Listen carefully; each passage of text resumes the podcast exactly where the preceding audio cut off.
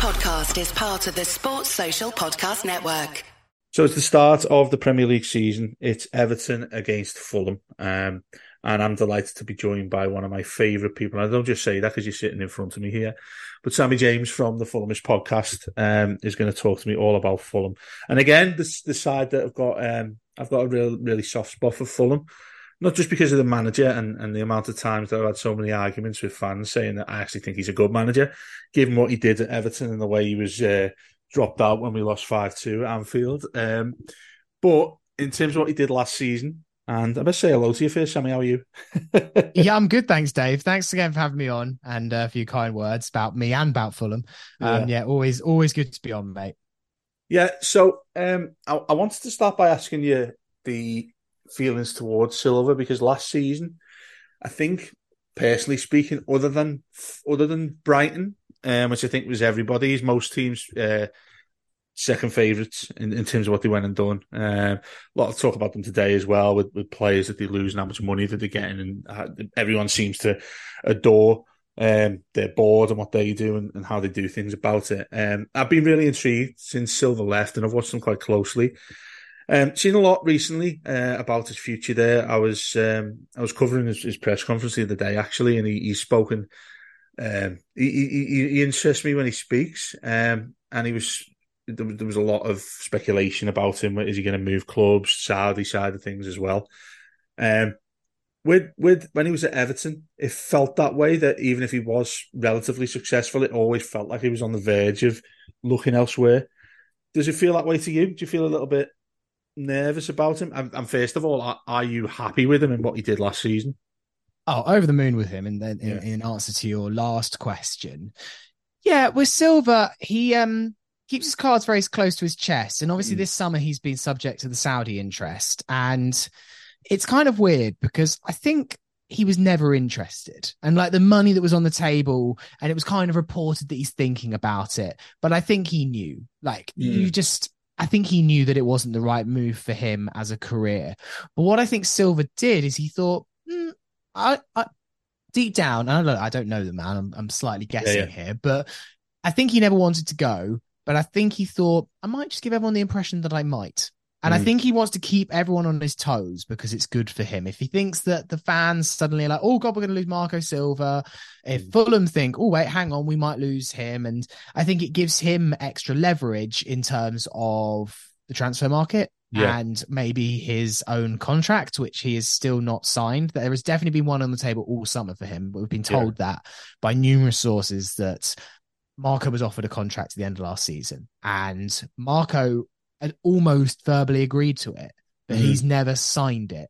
And I think that goes back to Marco Silva and his old trait of he's always maybe looking two, three steps yeah. ahead. We know that. Like, I think that sometimes you have to accept that certain managers aren't in love with your football club. Mm. Marco Silva is not going to be here for 10 years.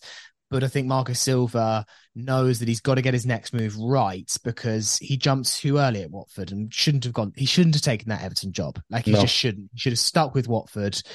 It was a poison chalice, and he burnt a lot of his reputation by by doing that. But he is no doubt on the hunt for the next top eight job that comes around and is timed right. And mm. I think hmm. that's why he's not signed the contract. So yeah, I think there's always a little bit of like skepticism, like, come on, Marco, sign the contract, commit your life here. We'll build you a statue. But I think he, he's always always on the hunt. And as long as we accept that and we just get the best out of him and be prepared for when he eventually leaves, then we'll then we'll be fine. You know, I think I think that's spot on what you say about him because I, I, say to many friends and they, they raise their eyebrows when I say this, but in in sort of my history as an Everton fan from when I was a little boy, um, I don't think I've adored an Everton manager quite as much as this guy, and I think that's a big statement to make since we had Ancelotti, um, the, the Moyes years where he, he, sort of picked us up when we were really, really down and got us into a, a healthy position. Um, obviously, we've, we've, gone all over the place and our heads fallen off in the last few years, but I think he's so he, he's quite adorable. I think um, he looks like he's so sad about about himself, about everything around him. I've not seen him smile much. Um, and I, I, really did. I, I, took to him straight away when he came into Everton. I think the point you make there about Watford is um, is really interesting. It never looks like he's gone. The, the narrative he has seems to fall all over the place at times when it should really be quite calm. I think that refers to what you said there um, about just sign a contract. It, it does, things don't have to be this chaotic. It, it just yeah. you know you can it can be simple, and then we can just like pick up from where we the, the stage we got to last season, which was really positive. Um, the other thing I wanted to ask you about him that, that interests me is the style of play that you're seeing from mm-hmm. how the team is. Um, because again, it's obviously a reflection of his personality. With us when he initially came in, it was like breath of fresh air. Um, the way in which he played, really attacking style. Uh, he, he was happy for the, the, the club to push on uh, in, in physically with the ball. I mean, really happy to press rather than the managers we've had in recent years, certainly with Sean Dyche anyway. It's chalk and cheese. He, he likes, he doesn't mind sitting back. He's happy for um, our back line to stand on the on, on the edge of our own box. With with Marco Silva, it was much more exciting. Um, it, it, felt like very much of a thrill. Certainly in his in his first year, obviously, and then you know things went pear shaped towards the end. But um, do you get that feeling with him yourself? When the way in which the, the, the players are around him, the way in which they play? Yeah, I mean, I, I think that Silva's style of football has been entertaining from from minute one. He mm. learned last year to adapt a little bit, which is the mistake that Slavisa Jokanovic never made for us when he got promoted. He was like, mm. "Cool, we're gonna we we swashbuckle the championship, we're gonna swashbuckle the Premier League," and it never works. Interesting to see it, and I'm fascinated from a Burnley point of view to see if Vincent Kompany adapts his style yeah, of football yeah. as well, because it's like you try and play that way in the Premier League, mate, and you are in for a you're in for a shock. Yeah. Um, he he adapted it last year, but also still maintained attacking ethos. And Marco Silva, I always think the, the, championship was so fascinating because there were so many games we could have just won two or three nil, and Marcus Silva was never content with that. Mm. He was like, "I want you to score six, seven, ten. I want you to break a record here. I want you to somehow get into triple figures if you can."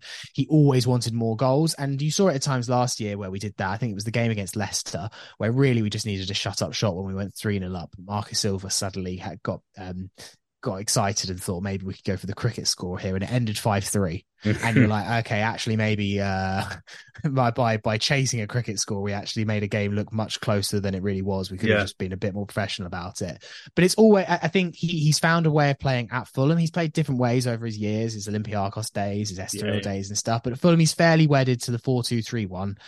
Doesn't really change it.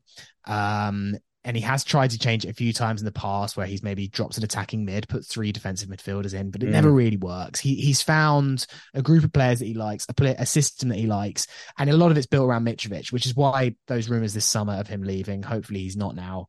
Um, were so worrying at the time because you were like, God, he has built the whole thing around Mitrovic. I don't know what mm. he's going to do if he goes.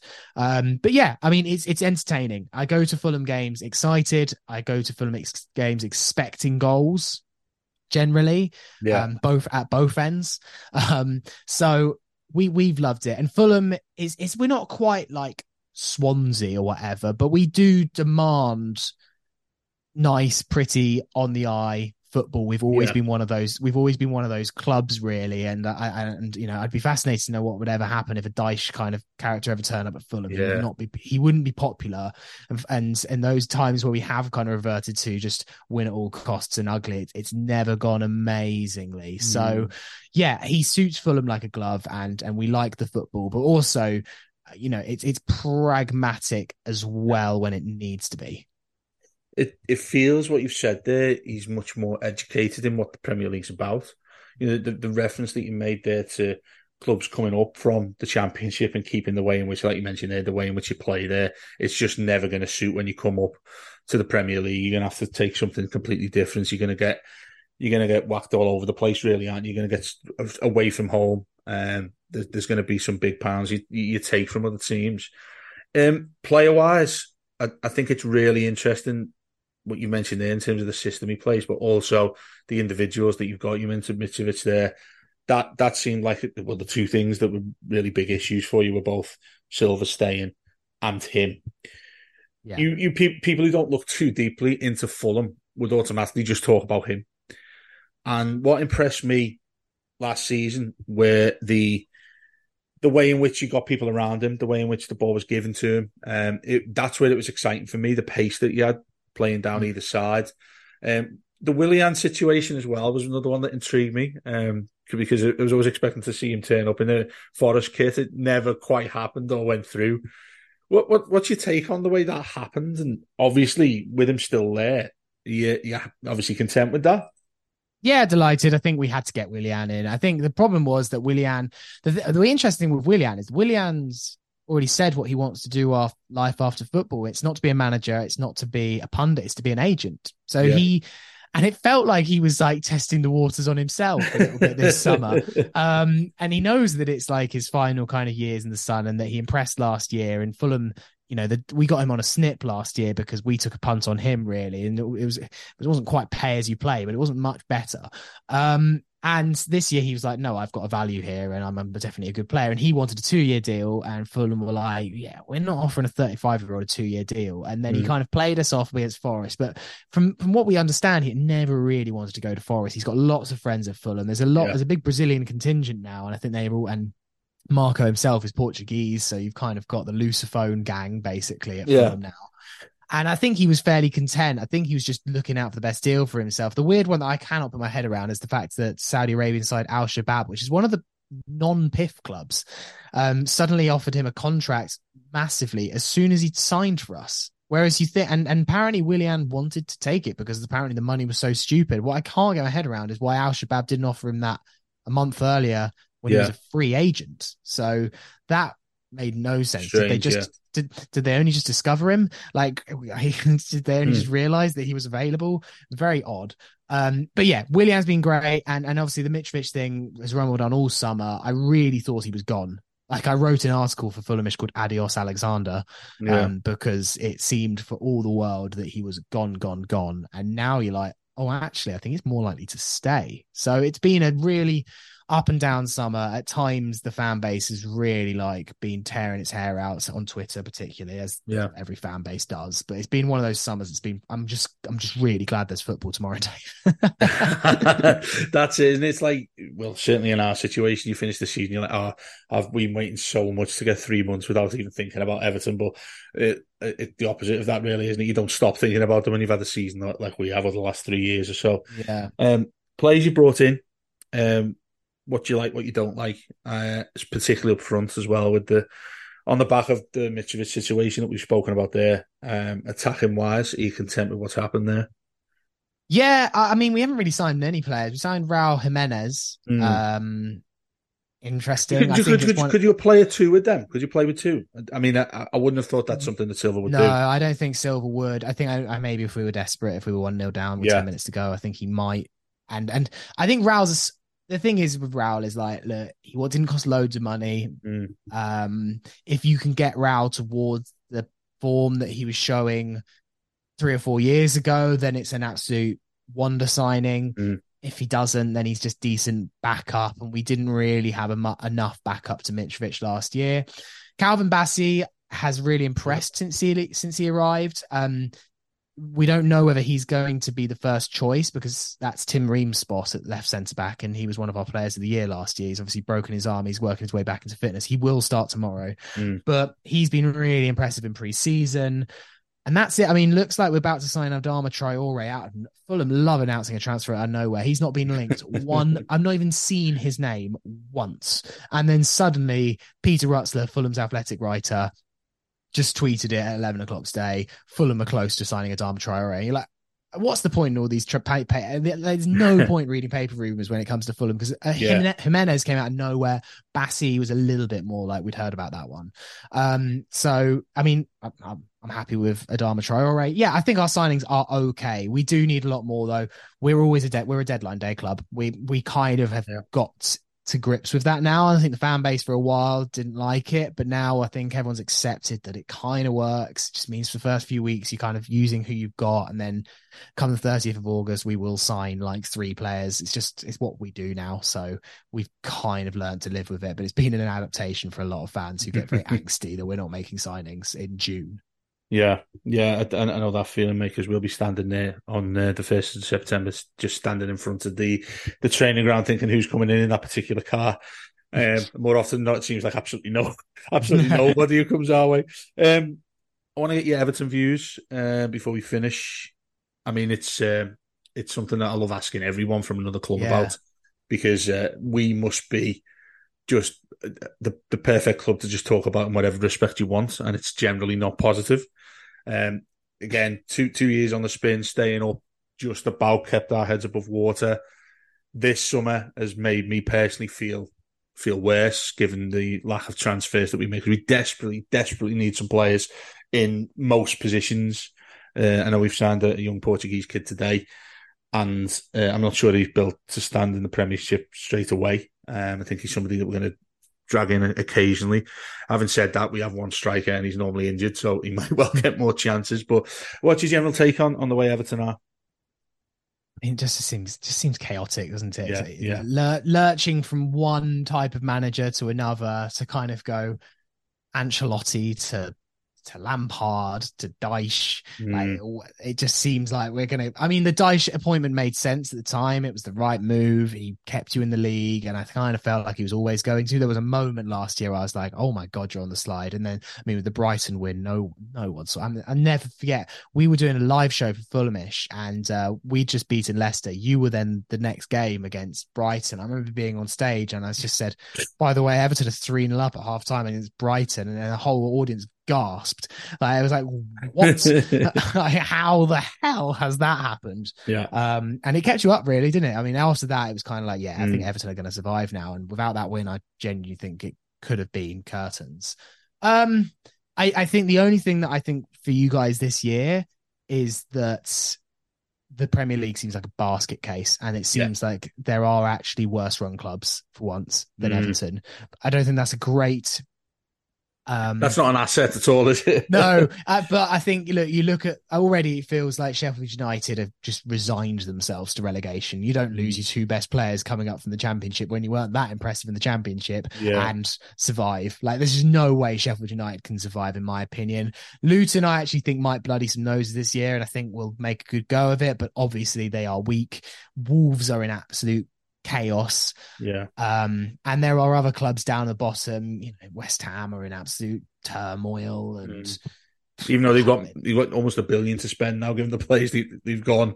Yeah, it, it feels like maybe Everton will get away with it again, and now I am almost just resigned that Everton are unrelegatable. Like it feels like that now. it just it you've, you've you've come so close so many times that maybe we just have to accept that your place is just divine in this league, and you will always find a way to get out of it. Um, I, I, think you've got some good players. I, I, I, still, you know, really like, you know, some defense. You know, I, have I've always been a bit of a Tarkowski fan. I know that yeah. he had moments last year where he absolutely shat the bed, but um, yeah. you know, and and Goodison on its night will always slip up some teams. And that's what I'm hoping doesn't happen to Fulham tomorrow. First yeah. game of the season, Evertonians all up for it. That's always a bit of a nightmare when you go into that s- scenario. But then again, last season, I think we went to Everton when you were on a half decent run and we were on a crap run, and we were like, "Oh no, Everton are going to be fighting for their lives," and we went there, and yeah. it was, it was, it was like kids play for, yeah, for us that yeah, day. So I'm hoping we can just achieve that again. We seem to have, you know, after never winning at Goodison, we've suddenly done it two twice in a row just before we leave. Um, so you know, hopefully we can make it three in a row. Um, but I'm I'm honestly expecting maybe a draw and mm. and not many goals. I changed. I actually did a another Everton preview earlier this week where I said I think it'd be a bit of a goal fest. And actually, I've done a bit of my research, looked at your preseason results, and I was like, maybe not so many goals. So, may, so I've I've gone full circle on that. I think I think most fans, like yourself said, there, I'd, I'd certainly take a draw. Uh, I think we could shake our hands right now and take a draw to open the season with. Um, because, like you said, you've you, have you have been a side that's done us in the last couple of seasons, and then one that I'm, like I said, I'm very impressed with. Um, also, I think from what you said there earlier in, in this chat we've had about getting relegated and come back and coming back up from the championship, it's something that many Blues, which angers so many others, when they say, "Oh, the only way we're going to turn this around," you, you reference there just about staying up. At some point, you're going to get you're going to get bitten by that if you if you keep doing that. If that and that feels like the anything we can do. We the financial situation's a massive crisis got the new stadium coming up, which feels like at any point we're going to be in the championship when we start playing football there. It's no positive, and I hate I hate this reference personally, but when someone says, "Oh, it, it'd work out better if Everton got relegated and then came back up," you can start with a clean that term clean slate, and I'm like, well, if Everton go down, there's no way I think they're ever going to come back up. Certainly not in the financial situation they're in. You've experienced this about going down and coming back up. Has that had any sort of positive impact? Uh, in maybe I've worded that not so good, but no, no, no. I know exactly what you mean. Yeah, I, I actually slightly disagree with you on that. I, I think look, I realised that like Everton's financial situation had you gone down last year, it would have been you know, it would have been a fire sale. It would have been really, really hard. I think one thing that I, and I've particularly seen Evertonians say this, and I'm not trying to come on here all preachy and stuff like that. I think there's this element sometimes when people talk about the championship like it's some place that football goes to die. Yeah. And whilst, yes, from a club perspective, the club would never want to go down, I do think, like, as a fan, the fact that now, you know, I started supporting Fulham when we were a Premier League team. It was our first year in the Premier League that I actually got taken to a Fulham game when I was 10. So I knew Fulham in the Premier League for 13 years. And actually, many of those 13 years, aside from a couple of notable exceptions, was Dross. We won two games away from home all year. We won a few home games uh, where we could, you know, beating one of the top six was like the best day of the year and kind of got used to that being football. And then suddenly we went down and look, actually, one thing worse than being shit in the Premier League is being shit in the Championship. And Fulham hmm. very near, Fulham very nearly went all the way through to League One. Yeah. Like we were so close twice. But actually, some of the away days that I had in the Championship and my experience in the Championship as a fan, that that elation of coming up and those elations if you do have to go through the playoffs, but winning a semi, winning a winning a final at Wembley is really, really good as a fan. And like, look, I can understand it would be catastrophic, and I can understand that Everton is not Fulham. You're a much bigger deal. You're a much bigger club, and it would be a big, you know, you would be a massive scalp, and it would be um, a bit of a badge of shame for Everton to be in the second tier. However, I kind of just think as a fan, like, look, you're obviously not going to be like woohoo we're in the championship. But i also think like you have to embrace it and if, eh, if it did happen like you will enjoy it and you have great days out and you will remember yeah. how fun it is to support a team that wins that goes away on a saturday. Actually no one in the world massively cares if you beat rotherham or not but you care and you're there in the away end and you're having yeah, a yeah. wicked time. And that's the only thing i just think like i've done both. I'd rather be a Premier League team, of course, but the championship years are some of the best years I've had supporting Fulham. And if the worst did happen, I'm not saying it will, then like there are massive upsides, there are massive silver linings to it as well, just from a fan experience. As a club, obviously, nightmare, disaster, but you'll you'll remember what it's like and how why football's fun again if you ever do go down. Yeah, I think I think that's really spot on. Uh, I think with with fans, I think people just people put pride ahead of anything else with Everton. Yeah. Um, like you've referred to there, when you come to Goodison, it's like, oh, Goodison's always really hard. The cliches many people put with other clubs, and certainly they'll say it about their own club. With us going down like that, I completely agree with you. I think if we went down and you've got a load of different away grounds you, you've never been to, most people have never been to in their lives, and you go and have a decent day out there, and for whatever it's worth in terms of you going to a ground that you think this isn't a Premier League ground, this is a bit of a shithole you can go and embrace that. You can go and enjoy that. And I think you're spot on in terms of that's as a fan taking some value about the, the, the game itself rather than look that you're in a Premier League team that can't really do much. You're mid table at best most of the time.